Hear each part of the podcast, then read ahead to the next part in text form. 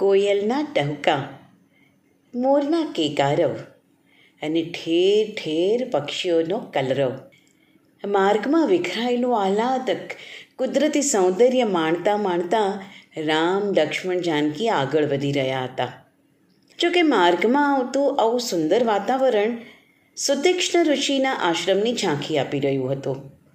ત્રિપુટીના પગ સુતીક્ષ્ણ ઋષિના આશ્રમ તરફ વળ્યા. સુતીક્ષ્ણ ઋષિ એટલે પ્રેમનો અવતાર અને જ્ઞાનનો ભંડાર. તદ્દન નિરાળા મહાપ્રતાપી ઋષિ. એમને જોતા વેંત મન પ્રસન્નતાનો અનુભવ કરે. આવા મહામુનિના દર્શન પામીને રામ લક્ષ્મણ જાનકીએ અતિ ધન્યતાનો અનુભવ કર્યો. ઋષિએ આસપાસના વનપ્રદેશમાં સ્થિત થયેલા અનેક મહાનુભવો અને તપસ્વીઓના દર્શનનો લાહવો લેવાનું અનુમોદન કર્યું. અને મન ધરાઈને દર્શન કર્યા બાદ પુનઃ એમના આશ્રમનું આતિથ્ય માણવા આવવાનો આગ્રહ પણ કર્યો. ઋષિ મુનિઓના દર્શનનું પુણ્યકર્મ કરવાનું સૌભાગ્ય શાને માટે જતું કરવું? રામ લક્ષ્મણ જાનકીની યાત્રા આગળ વધી. યાત્રા દરમિયાન ત્રિપુટી સંધ્યાવંદન માટે એક સરોવર કાંઠે રોકાઈ અને અચાનક એમના કાને અતિ કર્ણપ્રિય મીઠું મધુરું ગીત અથડાયું. એવું લાગી રહ્યું હતું જાણે મંદ વહી રહેલા સમીરની સરગમ પર સરોવરમાં ઉભરાઈ રહેલા શ્વેત અને રાતા કમળ પુષ્પો સ્વયં ગીત ગાઈ રહ્યા હોય. પરંતુ ત્રિપુટીએ જ્યારે એ સરોવરનો રોચક ઇતિહાસ જાણ્યો, ત્યારે ત્રણે આશ્ચર્યચકિત થઈ ગયા. વર્ષો પૂર્વ માંડકર્ણી નામના ઋષિએ આ સરોવરમાં ઊભા રહીને ઘોર તપ આતર્યું ત્યારે એમના તપના પ્રભાવથી ભયભીત થયેલા દેવતાઓએ એમના તપને ભંગ કરવા, એમને માયાજાળમાં લપેટવા પાંચ અપ્સરાઓ ધરતી પર મોકલી આપી. આ અપ્સરાઓ સરોવરની પાળ પર ઊભી રહીને મનમોહક, કામણગારી અદાઓ સાથે નૃત્ય, ગાયન અને વાદન કરતી. જેનાથી મોહિત થયેલા ઋષિએ આ પાંચેય અપ્સરાઓને પોતાની સાથે રહેવાની આજ્ઞા કરી. ઋષિએ પોતાના તપોબળથી સરોવરની અંદર જ એક વિલાસ ભવનની રચના કરી.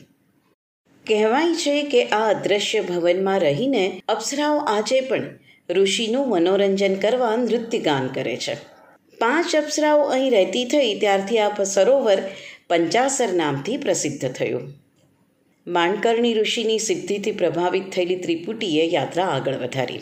અનેક સિદ્ધ પુરુષો, મહાત્માઓ, ઋષિમુનિઓ અને તપસ્વીઓના દર્શન માટે આનંદપૂર્વક વિચરી રહેલી ત્રિપુટીને વનમાં દસ વર્ષ ક્યાં વીતી ગયા એની ખબર સુદ્ધા ન રહી.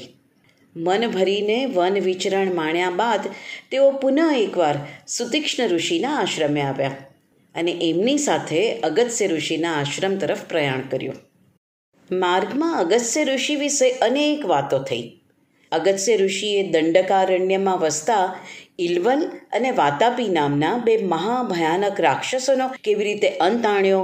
વિંધ્યાચલ પર્વતનું અભિમાન કેવી રીતે ભાંગ્યું? ઇત્યાદિ ઇત્યાદિ વાતો કરતાં કરતાં જ્યારે ત્રિપુટીએ અગત્ય ઋષિના આશ્રમમાં પ્રવેશ કર્યો, ત્યારે ત્રણેયને એવો આભાસ થયો.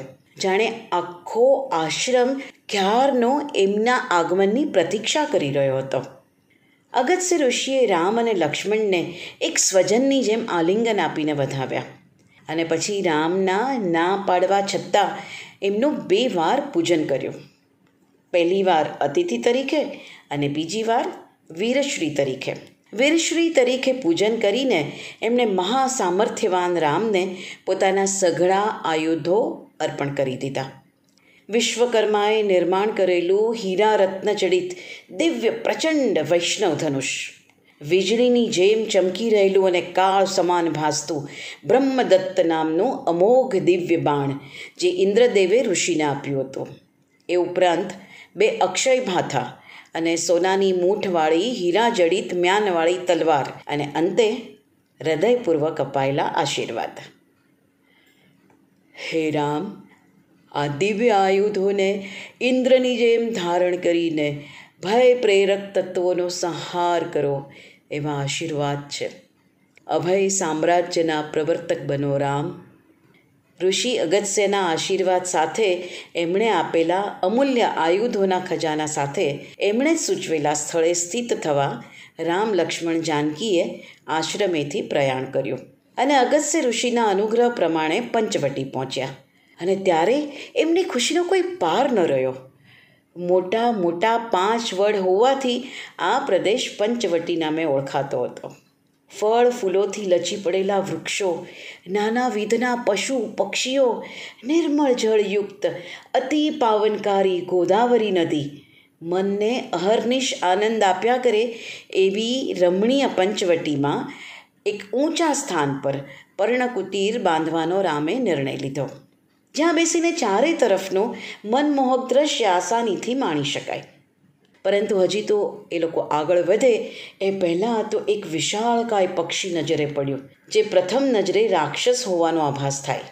પણ એ હતું એક મહાકાય ગીધ, જટાયુ.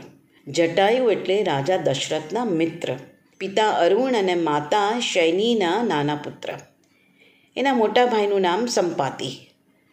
વયસ્ક હોવા છતાં અતિ બહાદુર અને બળશાળી એવા જટાયુ સાથે ત્રિપુટીને પણ મૈત્રી થતાં વાર ન લાગી. રામ, લક્ષ્મણ, હું તમને દરેક પ્રકારે ઉપયોગી નીવડીશ. દરેક કાર્યમાં તમારી સહાય કરીશ અને તમારા બંનેની ગેરહાજરીમાં હું મારી દીકરી સમાન સીતાની રક્ષા કરીશ. એવું કહીને રામના સહાયક તરીકે વૃદ્ધ જટાયુ પણ ત્રિપુટી સાથે જોડાઈ ગયા. પછી તો પંચવટીના દક્ષિણ ભાગમાં એક સરોવરને કાંઠે ત્રિપુટીની પર્ણકુટીર બંધાઈ.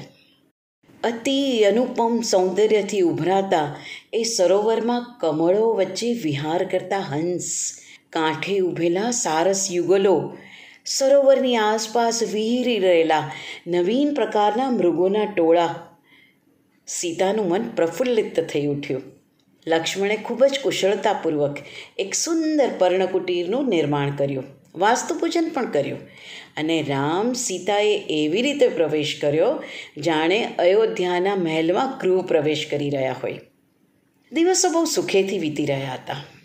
ત્યાં તો એક દિવસ રામે જોયું કે એક રાક્ષસી દૂર ઊભી ઊભી એમને તાકી રહી છે અને મરક મરક હસી પણ રહી છે.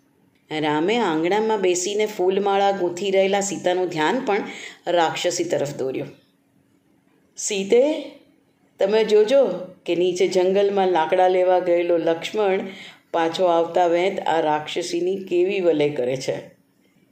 પણ રામ સીતાનો સંવાદ આગળ વધે એ પહેલાં તો રાક્ષસીએ ખૂબ જ ઘૃષ્ટતા સાથે આંગણામાં પ્રવેશ કર્યો. ઓ સ્વરૂપવાન પુરુષ આ પ્રદેશ મનુષ્યનો નહીં, અમારો છે રાક્ષસોનો છે. તું અહીં કેમ નિવાસ કરી રહ્યો છે? કોણ છે તું? હું દશરથ નંદન રામ છું. આ મારી ભાર્યા સીતા છે અને અમારી સાથે મારો અનુજ લક્ષ્મણ પણ અહીં જ વસે છે. પણ અમને પ્રશ્ન પૂછનારી તો કોણ છે? અને અહીં આવવાનું પ્રયોજન શું છે? હું ઈચ્છિત રૂપ ધારણ કરી શકનારી અને ગગન માર્ગે વિચરણ કરી શકનારી સુરપણખા છું મહાન શિવભક્ત, લંકાધિપતિ રાવણ મારો ભાઈ છે.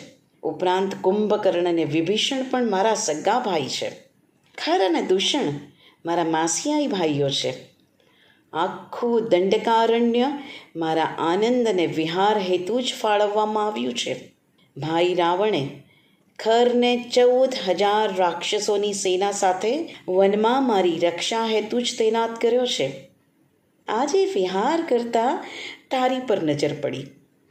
કામદેવને પણ શરમાવે એવા તારા પૌરુષત્વ પર મારું મન મોહિત થયું છે. તું મારી સાથે લગ્ન કરી લે. મને તારી ભાર્યા બનાવી લે. તને ભાર્યા બનાવું? પણ મેં તો એક પત્નીત્વના સોગંદ લીધા છે. અને તારા જેવી સુંદરીએ કોઈની શોક્ય શું કામ બનવું જોઈએ?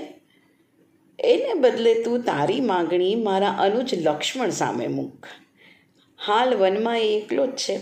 જો, એ તને શું જવાબ આપે છે? રામ પરિસ્થિતિ માપી ચૂક્યા હતા.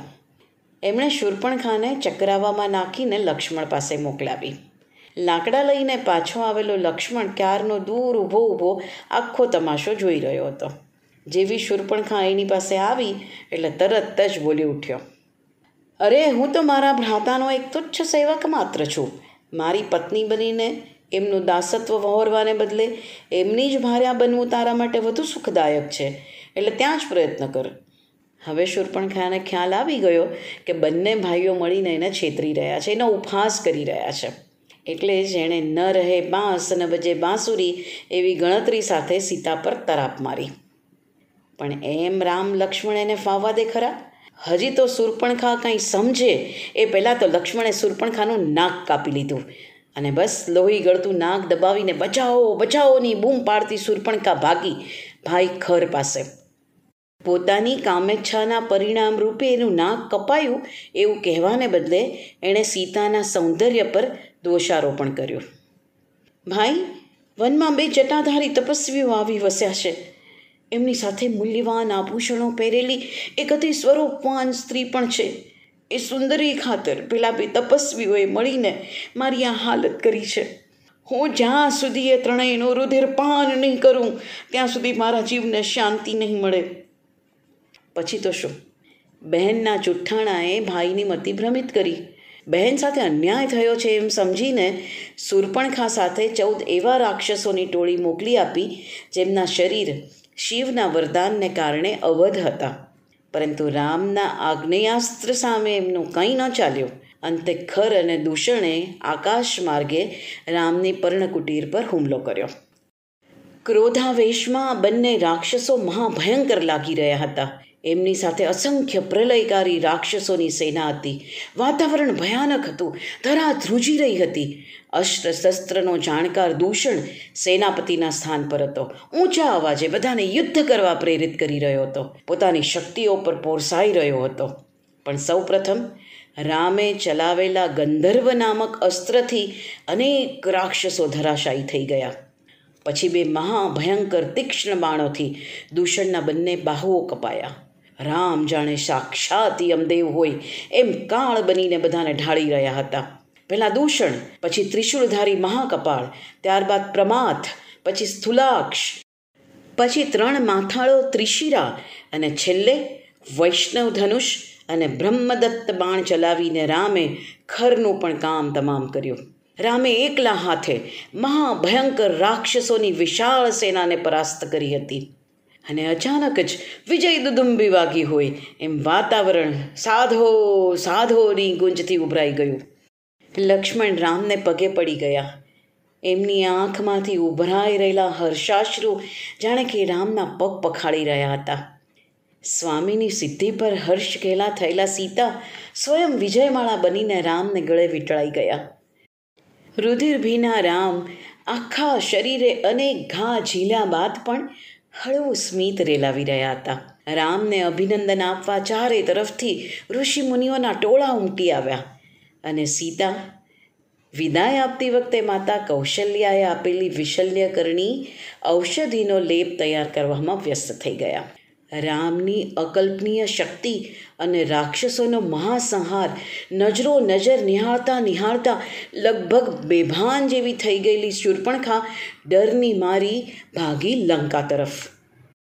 પરંતુ એ આ આખી ઘટના ભાઈ રાવણને સંભળાવે એ પહેલાં અકંપન આખી વાત રાવણને જણાવી ચૂક્યો હતો. અકંપન એટલે આખા મહાસંહારમાં એકમાત્ર બચી ગયેલો રાક્ષસ. અકંપન અને સુરપણખા બંનેના મોઢે સીતાના સૌંદર્યના ભારો ભાર વખાણ સાંભળીને રાવણે નિશ્ચિત કરી લીધું કે રામ સામે બદલો લેવાનો એકમાત્ર સટીક માર્ગ છે સીતાનું હરણ.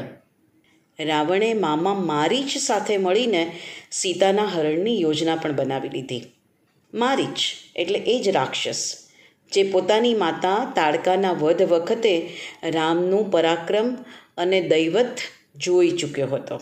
રામે ત્યારે એને જોજનો દૂર સમુદ્રમાં ફંગોળ્યો હતો, જે હવે દંડકારણ્યમાં એક નાનકડી ઝૂંપડી બાંધીને તપ કરવામાં જીવન વ્યતીત કરી રહ્યો હતો. કેવું જીવન પરિવર્તન? રામના સ્પર્શ માત્રથી, રાક્ષસી વૃત્તિઓમાંથી એક તપસ્વી જીવ પ્રગટ્યો હતો. એટલે જેણે રાવણને અનેક ચેતવણીઓ આપી. રામ સાથે અકારણ વેર ન બાંધવા માટે અને સીતા જેવી પવિત્ર દૈવી સ્ત્રીનું હરણ ન કરવા માટે વારંવાર વિનંતીઓ પણ કરી. પણ વેર લેવા વ્યાકુળ થયેલા અભિમાની રાવણના મનમાં જાગેલા સ્ત્રી મોહ સામે બધું વ્યર્થ ઠર્યું. મારી જ સાથ ન આપે તો રાવણના હાથે એનો અંત પણ નિશ્ચિત હતો. અંતે ના છૂટકે મારી જ એવું વિચારીને રાવણને સાથ આપવા તૈયાર થયો કે અધર્મી રાવણના હાથે હણાવા કરતાં રામના હાથે મૃત્યુને ભેટવું વધુ સારું. એટલે અંતે અંતે શું થયું? એ સવાલનો જવાબ મળશે વાર્તાના આગલા ભાગમાં.